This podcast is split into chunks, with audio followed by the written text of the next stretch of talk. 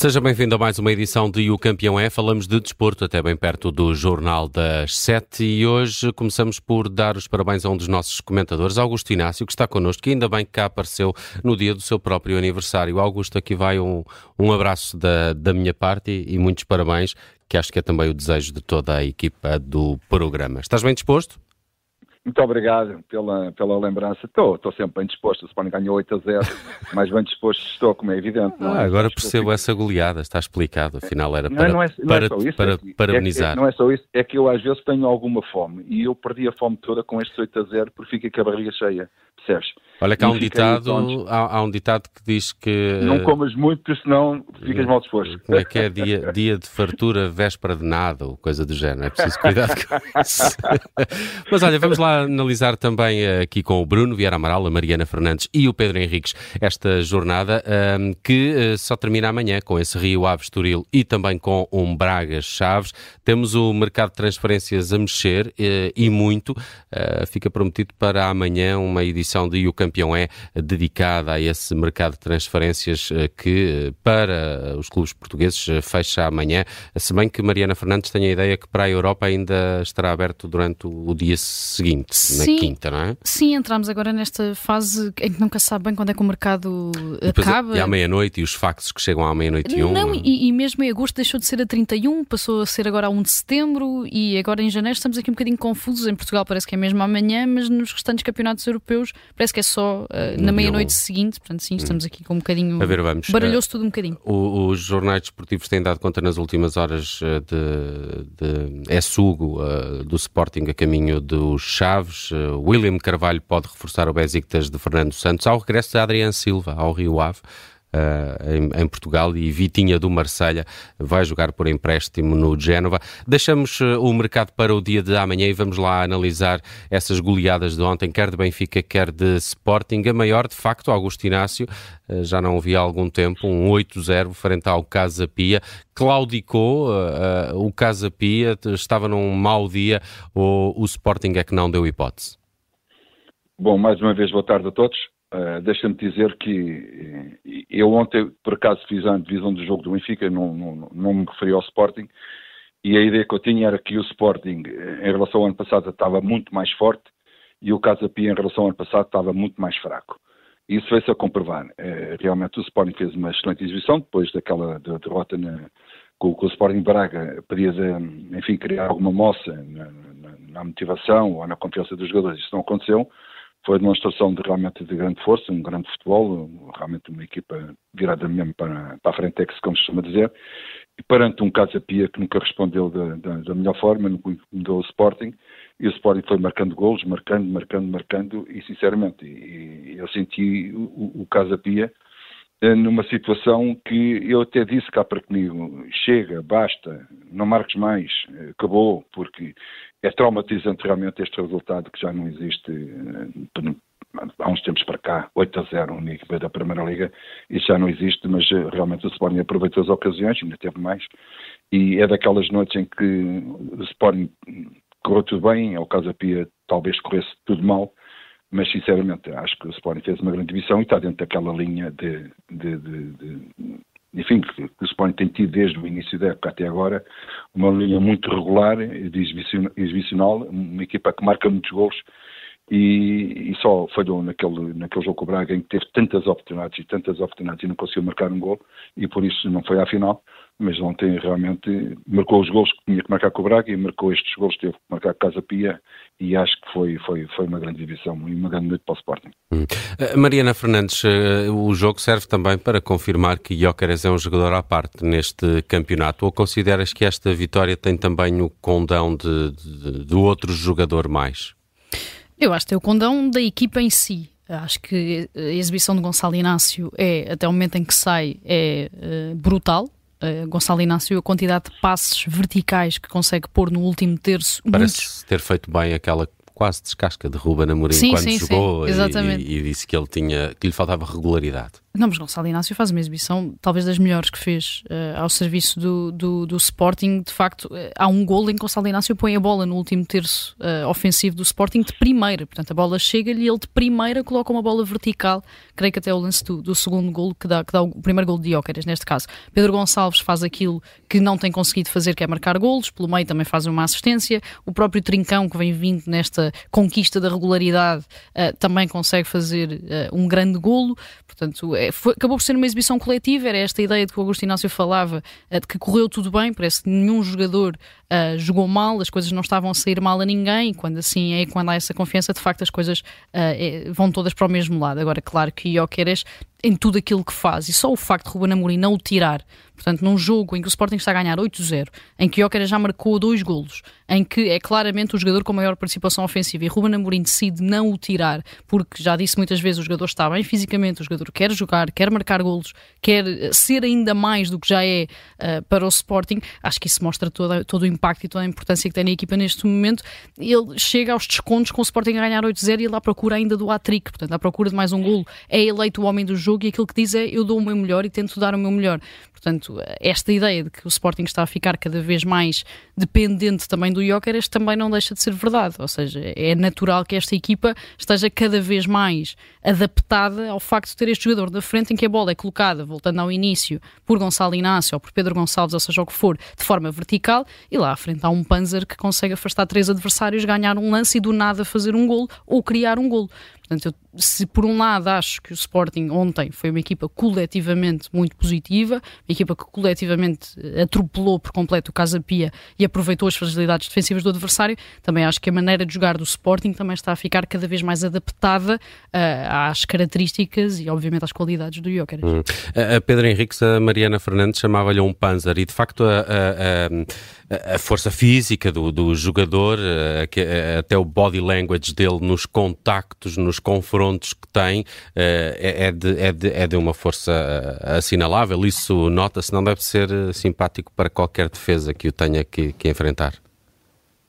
Boa tarde. É assim, eu sou um bocadinho mais comedido porque eu estou-me a relembrar que o Sporting, a semana passada, foi eliminado da taça da Liga.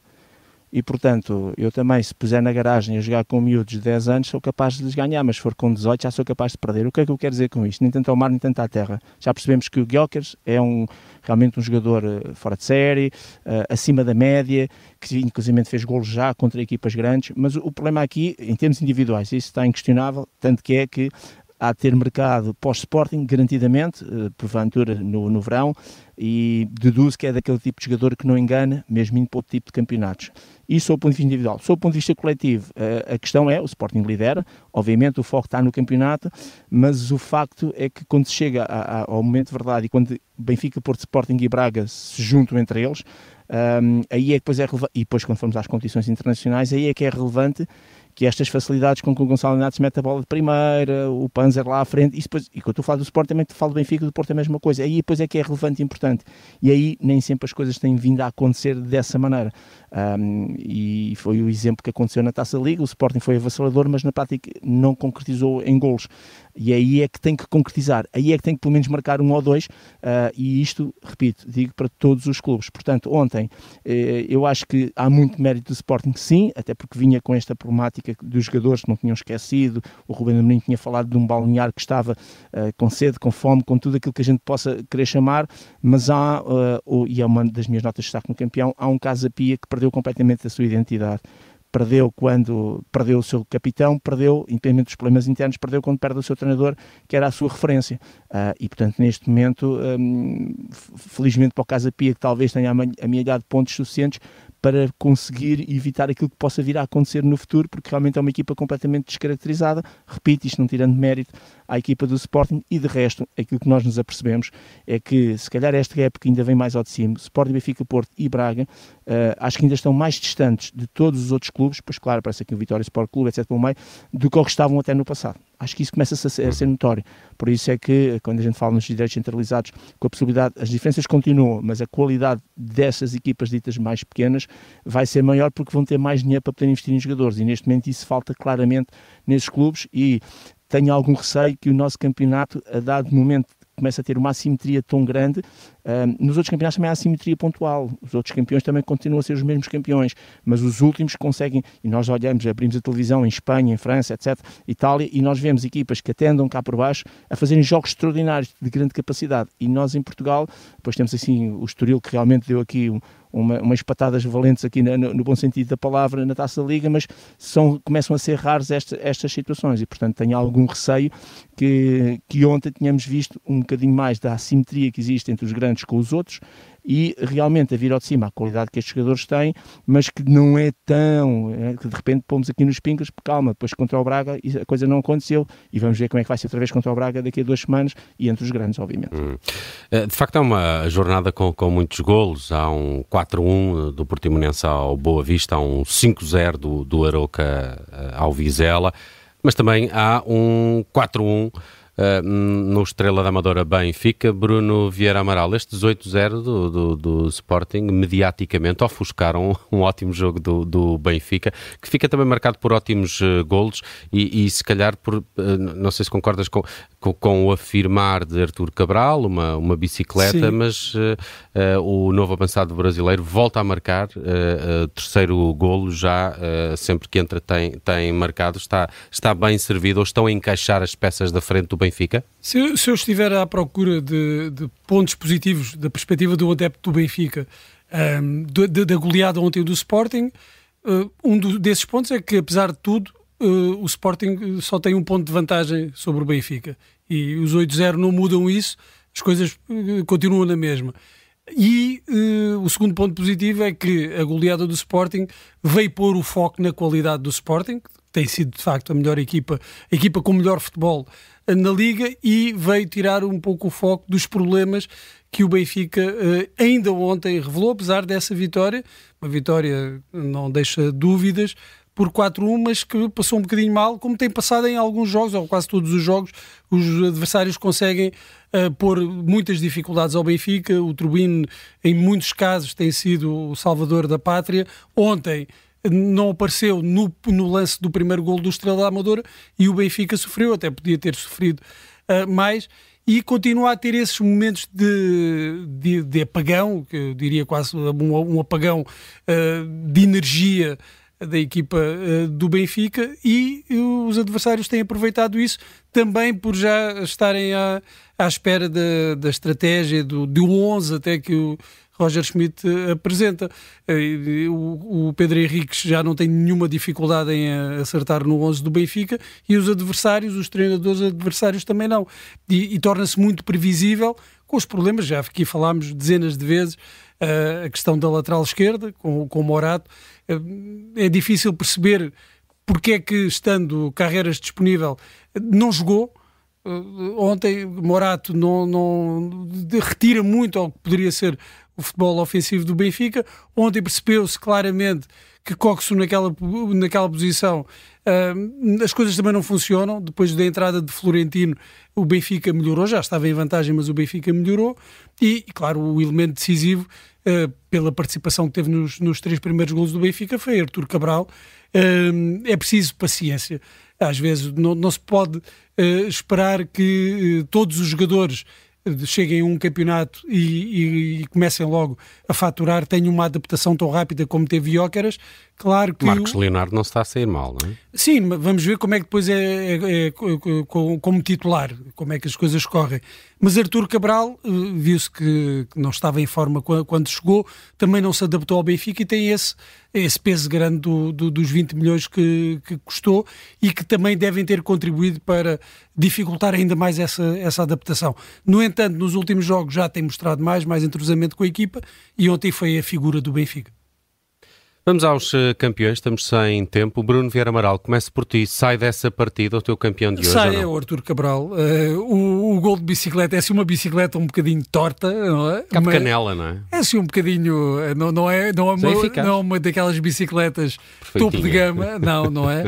Mas, de qualquer das formas, foi o jogador que fez a diferença também individualmente com essa participação que eu referia nos três primeiros golos e por isso uma nota 16 para o avançado do Benfica. Aí vai a primeira nota deste campeão. Uh, Mariana Fernandes, quem é o teu campeão e nota?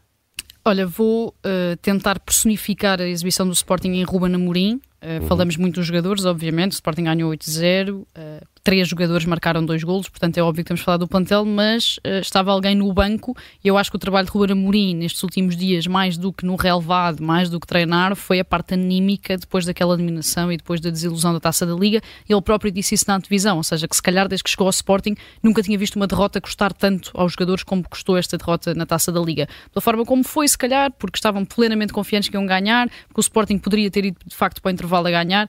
Uh, Ruben Amorim disse-o e de facto acho que o trabalho durante a semana terá sido muito mais psicológico, mental uh, e motivacional para com os jogadores para chegarem depois ao fim de semana e fazerem isto. Hum. Disseste a nota, desculpa. Um 18, vá. Um 18, nota alta. Uh, Pedro Henriques, o teu campeão e a tua nota para esta terça-feira? Duas notas, pela positiva, ou nota 18 para o coletivo do Sporting e Porto Cabral, nota 6 negativas, eh, nota 6 negativa para o Casa Pia. Portanto, tu o futebol profissional não pode ser, e, Portugal vive muito isto, de repente aquilo que são duas referências do teu clube, Vasco Fernandes, que é um capitão completamente à parte, independentemente dos problemas que depois aconteceram internamente, e Felipe Martins, que era o treinador, que era o rosto do Casa Pia em todos os aspectos, uh, de repente perdes. E, e, portanto, durante uma época há uma mudança radical de, de, desse género. Uh, estas questões da liderança, tudo tem a ver com motivação, tomada de decisão e, sobretudo, sucesso, passam por coisas que têm a ver com planeamento, com organização e com profissionalismo. Uh, e isto é muito o que acontece no, no futebol português, que é vives de realidades pouco planeadas, vives em cima do momento, os políticos também são assim, e vives de, não de proatividade, mas de reatividade. E, e portanto, o Casa Pia neste momento reflete aquilo que está a acontecer quando perde duas referências como o Vasco Fernandes e Filipe Martins e daí a minha nota negativa, nota 6. Muito bem, eu dou nota 20 ao Augusto Inácio, já o tinha dito no início deste episódio, mas agora quero a tua nota do campeão de hoje, Augusto.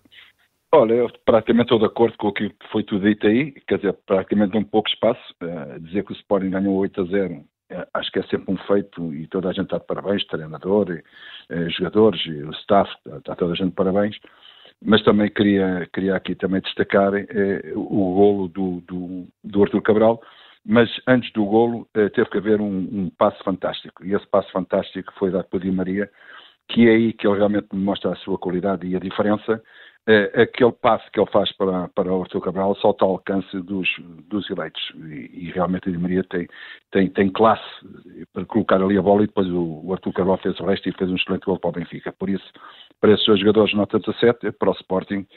Eu sei que o Sporting ainda não ganha nada, ganhou só um jogo por 8-0, é verdade, está à frente de classificação, só tem um ponto de avanço. Mas, sinceramente, pelo que o trajeto que o Sporting fez desde o início da época, nota 18 para já, que espero no final da época dar nota 20.